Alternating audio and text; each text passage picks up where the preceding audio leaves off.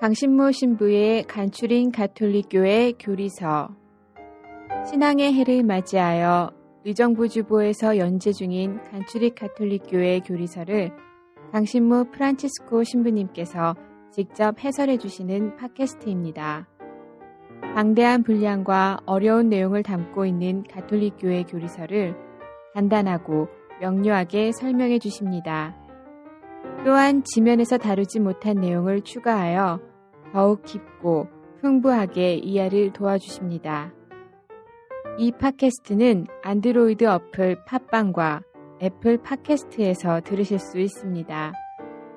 의정부교구 홈페이지 ucatholic.or.kr로 접속하시면 강의 자료 문서 파일도 다운받아 보실 수 있습니다. 강신모 신부의 간추린 가톨릭교회 교리서 여러분 안녕하세요. 강신모 프란치스코 신부입니다. 지난 시간에 우리는 성령에 대해서 공부를 했습니다. 어, 근데 이제 이번 주부터는 그 교회에 대해서 말씀을 드리고자 하는데 사도신경을 보면은 어, 성령을 믿으며 거룩하고 보편된 교회와 그러니까 성령을 믿는다는 내용하고 곧이어서 이제 교회에 관한 내용이 예, 아주 그냥 직접적으로 연결이 돼 있어요. 그만큼 성령 하느님께 대한 믿음과 교회에 대한 신뢰심 이거는 뗄래야 뗄 수가 없는 그런 관계라는 것을 먼저 말씀을 드리고 싶습니다. 왜 그러냐? 지난 시간에 성령 하느님에 대해서 말씀을 드리면서 결론적으로 어, 하느님께서 성부, 성자, 성령, 삼위일체이신 하느님 전체를 통해서 그 하느님이 진정으로 원하시는 바가 뭐냐? 그거는 우리들과 함께 하시고 싶은 마음. 그것이 제일 큰 거라고 말씀을 드렸습니다. 그리고 이처럼 인간과 함께 하시기를 바라시는 하느님의 마음은 어, 뭐 여러 단계를 거쳐서 조금씩 조금씩 우리한테 이제 이렇게 가까이 내려오는 방식으로 실현이 됐는데 결정적으로는 성령 강림으로 완전하게 실현되었다라고 지난 시간에 말씀을 드린 것입니다. 이렇게 성령께서 내려오심으로써 정말 하느님께서는 우리들 가운데 계신다 하는 게 이제 실현이 된 건데 그것이 말로만이 아니라 그 어떤 인간은 항상 이렇게 눈으로 봐야 되거든요. 눈으로 보고 만질 수가 있어야 되는데 그렇게 외적으로 완전하게 드러나는 것은 그건 바로 교회라고 하는 그 인간의 조직. 그 조직을 통해서 우리는 그 실제적으로 우리가 체험할 수가 있다는 얘기죠. 그래서 성령 강림의 결과는 교회의 성립입니다. 그래서 그 교회가 언제 창설되었느냐? 이것은 성령 강림절 날 교회가 탄생했다. 이렇게 말씀을 하는 것입니다. 이처럼 그 교회는 인간과 함께 하시기를 원하시는 하느님의 마음이 구체적으로 실현되는 자리입니다. 어, 그래서 하느님께서는 이 태초부터 인간을 창조하실 때부터 그 교회를 원하셨어요. 그러니까 교회는 인간의 창조 때부터 아니 세상 창조 때부터 하느님의 계획 안에 들어 있었던 거라고 이렇게 우리가 그 결론을 내릴 수가 있습니다. 그 인간을 창조하실 때 장면을 보죠. 하느님께서는 남자와 여자로 인간을 창조하십니다. 그냥 사람을 창조하셨다 이렇게 표현을 안 하고 남자와 여자로 창조하셨다. 그리고 이제 창세기 2장 가서는 그걸 더 구체적으로 아담과 하와 이렇게 그 더 구체화시키고 있죠. 그러니까 사람은 개별자가 아닙니다. 하나하나 떨어져 있는 그런 사람이 아니고 그 누군가와 함께 있는 다시 말해서 공동체로 존재할 때 그게 사람이에요. 그 우리 사람의 한자말이 인간이잖아요. 인간. 인간은 인생지간의 줄임말이라고 합니다. 그러니까 사람 사이에 사는 거다. 인간이란 뭐냐? 사이에서 관계를 맺으면서 사는 게 그게 사람이란 얘기죠. 그래서 하느님께서는 처음부터 인간을 창조하셨다라고 하셨을 때 그것은 공동체로서의 인간을 창조하시려고 했던 것입니다. 그래서 인간은 이제 하나의 가족이에요. 아버지가 누구죠? 하늘에 계신 우리 아버지. 아버지가 계시고 그리고 내 옆에 있는 사람 바로 형제 자매입니다. 그 사람도 하늘에 계신 우리 아버지를 부르고 나도 하늘에 계신 우리 아버지를 부르니 아버지가 같으니 우리는 형제 자매죠. 그래서 하느님을 가장으로 모시고 이렇게 한 가족으로 한 공동체로 어, 창조하시려고 하셨던 것입니다. 그렇게 창조를 하신 거고요. 이렇게 창조 때 하느님이 가지셨던 이 기본 설계도 하느님은 가장이시고 우린 형제자매로 이렇게 한 가족으로 생겨 생긴 이것이 바로 교회의 원형이에요. 원 설계도가 이런 겁니다.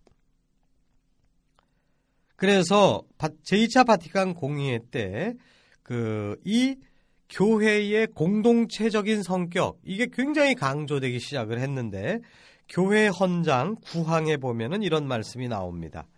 하느님께서는 사람들을 서로 아무런 연결도 없이 개별적으로 거룩하게 하시거나 구원하시려 하지 않으시고 오직 사람들이 백성을 이루어 진리 안에서 당신을 알고 당신을 거룩히 섬기도록 하셨다. 이렇게 이제 교회 헌장은 아주 아주 간략하게 이렇게 정리를 했던 것이죠.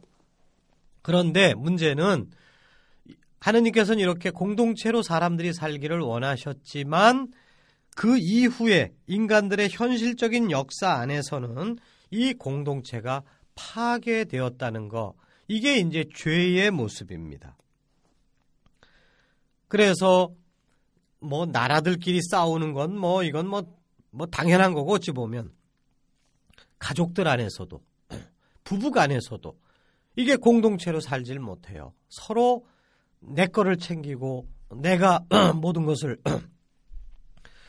좌지우지 하려고 하고 그래서 이제 창조 때 하느님의 계획은 정말 사랑의 공동체를 창조하시고 싶으셨던 것인데 이게 죄로 말미암아 분열된 공동체의 모습으로 살고 있는 게 현실적인 사람들의 모습이고 그러면 거기서 끝나는 것인가? 아닙니다. 그 아니 모르겠다. 니들 그냥 그렇게 그냥 모래알처럼 흩어지든 말든 음, 난 모르겠다. 이렇게 내버려 두시는 하느님이 아니라 다시 이 파괴된 공동체를 복구하시고 싶은 거. 그게 이제 하느님의 그 뜻이고 그게 하느님의 구원 계획이죠. 근데 이제 하느님의 구원 계획은 바로 예수 그리스도를 통해서 이제 실현이 되는 것이니까 바로 예수 그리스도의 십자가를 통해서 이제 우리가 그 용서 그 원수를 용서하고 함께 산다는 게 도대체 뭐냐 하는 것이 이제 완연하게 드러난 것이고 그것이 이제 성령 강림으로 말미암아 이제 그 아주 결실로서 이제 그 새싹 돋듯이 이렇게 드러나는 것이죠. 그 예수님께서는 그 예수님 항목에서 제가 이제 그 계속 강조했던 것 중에 하나가 예수님의 메시지의 제일 핵심이 뭐냐 말씀을 어, 자주 드렸는데 예수님의 메시지의 핵심은 서로 사랑해라 뭐 이런 거보다는 그거는 이제 그 방법이고 본질은 뭐냐 하면 하느님 나라다 이렇게 제가 설명을 한 바 있습니다. 그러니까 예수님이 우리에게 보여주고 싶었던 것은 하느님 나라를 건설하는 거, 이거를 보여주고 싶었던 거예요. 근데 하느님 나라는 게 뭐겠어요? 하느님을 가장으로 모시고 우리가 서로 사랑하는 형제 자매로서 사는 거, 그게 하느님의 나라고, 그게 결국은 교회고, 이거를 우리에게 가르쳐 주시고, 실현시키시고, 그러게 하고 싶었던 거.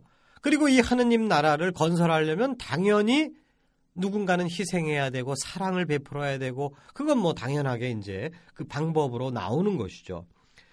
그런데 그 당시에 사람들은 뭐 자기랑 조금만 마음에 안 들고 자기랑 조금만 기준에 안 맞는다 그러면 다 쳐버리고 이제 그냥 막 완전히 갈기갈기 흩어진 상태로 사는 건데 특히 예수님 시절의 이스라엘에서는 가난한 사람들 가난하기 때문에 율법을 제대로 못, 치, 못 지키니까 너희는 우리 멤버가 아니다. 그래갖고 빼버리고 또 병자들, 병자들은 넌 뭔가 죄를 진 놈이니까 안 된다. 빼버리, 빼버리고. 또 이방인들 빼버리고. 그래서, 그래서 이제 나머지 사람들끼리만 똘똘 뭉쳐서 사는 그런 이스라엘 공동체를 생각했는데 예수님은 그게 아니죠. 바로 이렇게 그 잘려 나간 사람들, 이런 사람들도 다 끌어모으려고 하는, 왜냐하면 그들도 다 하느님의 자녀들이니까. 아무리 그 행실이 나쁘고, 어, 하더라도 그게 내 형제 자매요, 내 자식이라면은 우리가 그렇게 끊어버릴 수가 없잖아요. 그러니까 그들을 다 끌어 모으고 끌어 안아주는 그 하느님 나라의 모습을 만들시고 싶었던 것입니다. 그래서 예수님께서는 열두 사도를 뽑으시어서 하느님 나라가 완전히 이룩될 때까지 그 계속 지속될 조직을 만들어 주셨어요. 그리고 예수님께서는 주님의 기도를 가르쳐 주심으로써 하느님 나라가 이루어지도록 우리에게 계속 기도하도록 명령하셨습니다. 하느님 나라가 오게 하시라고. 그렇게 우리는 주님의 기도 때 하는 거 아니겠어요? 우리 그 열심한 신자들은 뭐 하루에도 주님의 기도를 몇십 번씩 바치게 되는데 여러 기도문을 하다 보면 그 주님의 기도의 제일 핵심이 뭐냐? 하느님 나라가 오게 해 주십시오. 그 기도예요. 그건 바로 예수님의 기도란 얘기죠. 예수님이 제일 간절히 바라는 기도를 우리가 이어서 계속 바치고 있는 겁니다. 그리고 이제 그 하느님 나라가 어, 그냥 우리는 손 하나 까딱 안 하는데 그냥 이루어지는 게 아니고 우리가 열심히 기도하면서도 동시에 그 나라를 만들기 위해서 조금씩 조금씩 우리가 협력해 나가고 그게 이제 우리들의 모습이죠. 이제 예수님께서 죽으시고 부활하셨고 승천하신 후에 성령께서 내려오심으로써 교회는 이 세상 안에 아주 정말 눈으로 볼 수 있는 모습으로 드러났습니다. 성령께서는 교회 안에 함께 하시면서 교회를 거룩하게 하시고 신자들에게 힘과 용기를 주셔서 교회가 날로 자라나게 하셨던 것입니다. 그러니까 천지 창조 때부터 하느님께서는 교회를 원하셨고 예수님께서 당신의 가르침 안에 제일 핵심도 하느님 나라 즉 교회였고 그리고 성령 강림으로 말미암아 이제 진짜로 교회가 등장하게 되는 것이죠. 그리고 이것이 세상 끝날까지 자라나고 성장하고 이러고 이제 이 길을 우리가 가는 거예요. 그래서 이제 카톨릭교회 교리서 769항으로 지금까지 말씀드린 것을 정리해 보겠습니다. 교회는 그리스도께서 영광스럽게 다시 오실 때, 바로, 바로 세상 종말 때, 비로소 천상 영광 안에서 완성될 것이다. 지금 우리가 살고 있는 교회가 완성품이냐? 완성품은 아니라는 뜻이에요. 그날까지 교회는 세상의 박해를 견디고 하느님의 위로를 받으며 자신의 순례길을 걸어간다. 그때 비로소 의인 아벨부터 마지막 뽑힌 사람까지 아담 이래의 모든 의인이 보편교회 안에서 하느님 아버지 앞에 모이게 될 것이다. 이게 이제 교회의 그 전망이죠. 비전이에요. 비전. 이처럼 하느님께서는 인간을 공동체, 즉 교회의 모습으로 창조하셨고 교회의 모습으로 세워 주셨고 그리고 완성시켜 주실 것이다. 이 교회와 관련된 가장 핵심적인 내용인데 근데 현실적으로는 우리 주변에 나름대로 신앙생활을 열심히 하는데도 교회와는 연결을 안 가지려고 하는 사람들이 꽤 많이 있습니다. 나 혼자 열심히 하겠다. 나 혼자 열심히 기도하고 나 혼자 열심히 뭐 미사 참례는 뭐 여럿이 같이 하는 거긴 하지만 살그머니 뒷자리에 와서 미사하고 살그머니 도망가고 뭐 이제 이런 식이죠. 사람들하고 연결을 안 가지려고 그러는 거예요. 오죽 사람들한테 뒤었으면 이럴까. 충분히 인간적으로는 이, 이해가 됩니다. 많은. 그러나 부딪혀도 우리는 공동체 안에서 살아야 된다. 그리고 교회 안에서 살아야 된다. 이것이 이제 우리에게 있어서 실천적인 결론으로 이제 나오는 것이죠. 물론 쉬운 일은 아니에요. 자, 그 사람들은 왜 교회에 깊이 결합되기를 거부하고 혼자서 신앙생활을 하려고 하는가? 그것은 교회 안에 지금 현실적인 우리들의 교회 안에 불만족스러운 모습들이 종종 있기 때문에 그렇습니다. 이런 식으로 말씀하시는 분들을 많이 보죠. 나는 어려서 세례를 받았지만 교회는 다니지 않습니다. 교회 지도자들이나 신자들이 신자 아닌 사람들보다도 못한 행동들을 하는 것을 종종 보았기 때문입니다. 교회에 나가면 그런 사람들 때문에 상처를 받습니다. 그래서 나는 혼자서 집에서 기도하고 성경 읽고 그리고 하느님 뜻대로 살겠다. 이렇게 마음 먹고 삽니다. 나는 예수님 믿습니다. 그러나 난 교회는 싫습니다. 마하트마 간디도 똑같은 얘기를 했어요. 나는 예수님이 너무 좋다. 마하트마 간디가. 그러나 나는 그리스도교 신자들은 싫다. 이런 식으로 아주 노골적으로 얘기한 적이 있고 또 우리 주변에 뭐 흔한 건 아니지만 무교회주의자다 이러는 사람들이 있습니다. 어? 교회가 없어야 된다 이렇게 주장하는 사람들도 있다는 것이죠. 충분히 공감할 수 있는 이야기예요. 그렇지만 성급한 판단이라고 결론적으로 말씀을 드릴 수 있습니다.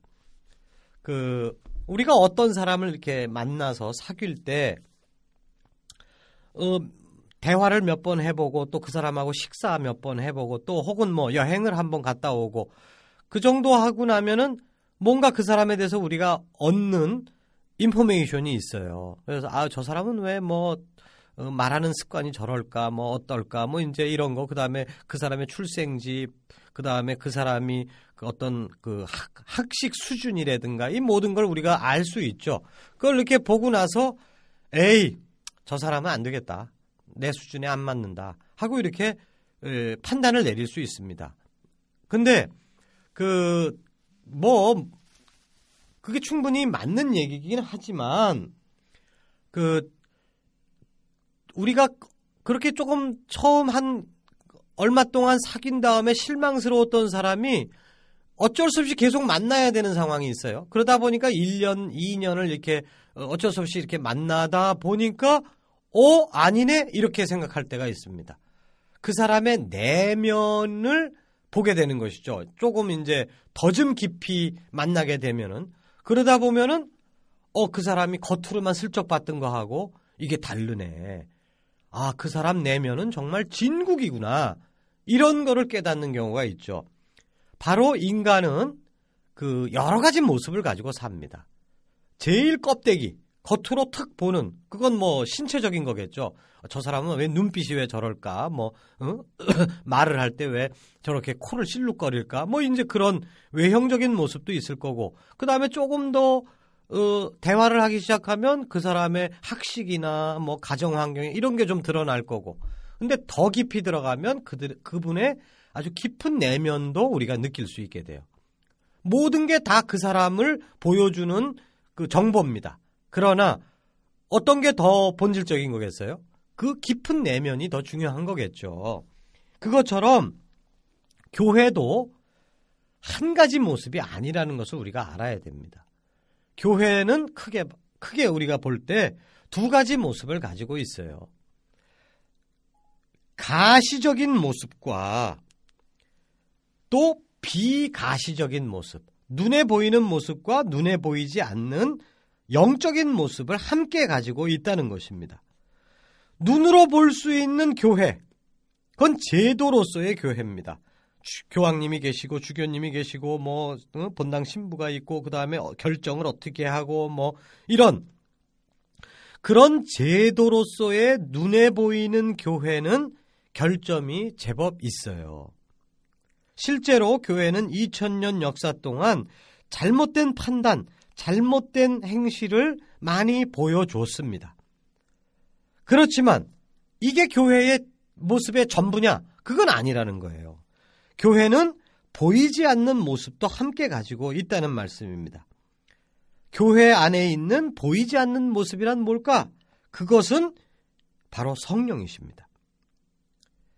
교회는 완전하다. 이렇게 얘기할 수 있습니다. 왜냐하면 성령을 믿으며 거룩하고 보편된 교회를 믿는다고까지 얘기를 하는 거니까 완전하지 않은 존재는 우리가 믿는다고 얘기를 못해요. 우린 교회를 믿어야 돼요. 카톨릭 신자들은. 근데 그렇게 교회를 완전한 존재로서 우리가 믿기 위해서는 그 완전성이 교회 안에 있어야 되는데 그것은 인간 제도의 완전성이 있는 게 아닙니다. 우리 교회 제도는 계속 고쳐나가야 돼요.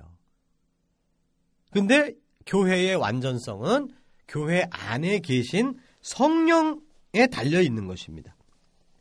그리고 교회는 이 성령의 인도하심을 따라서 완전한 모습으로 여행을 하고 있는 그런 과정이에요, 과정.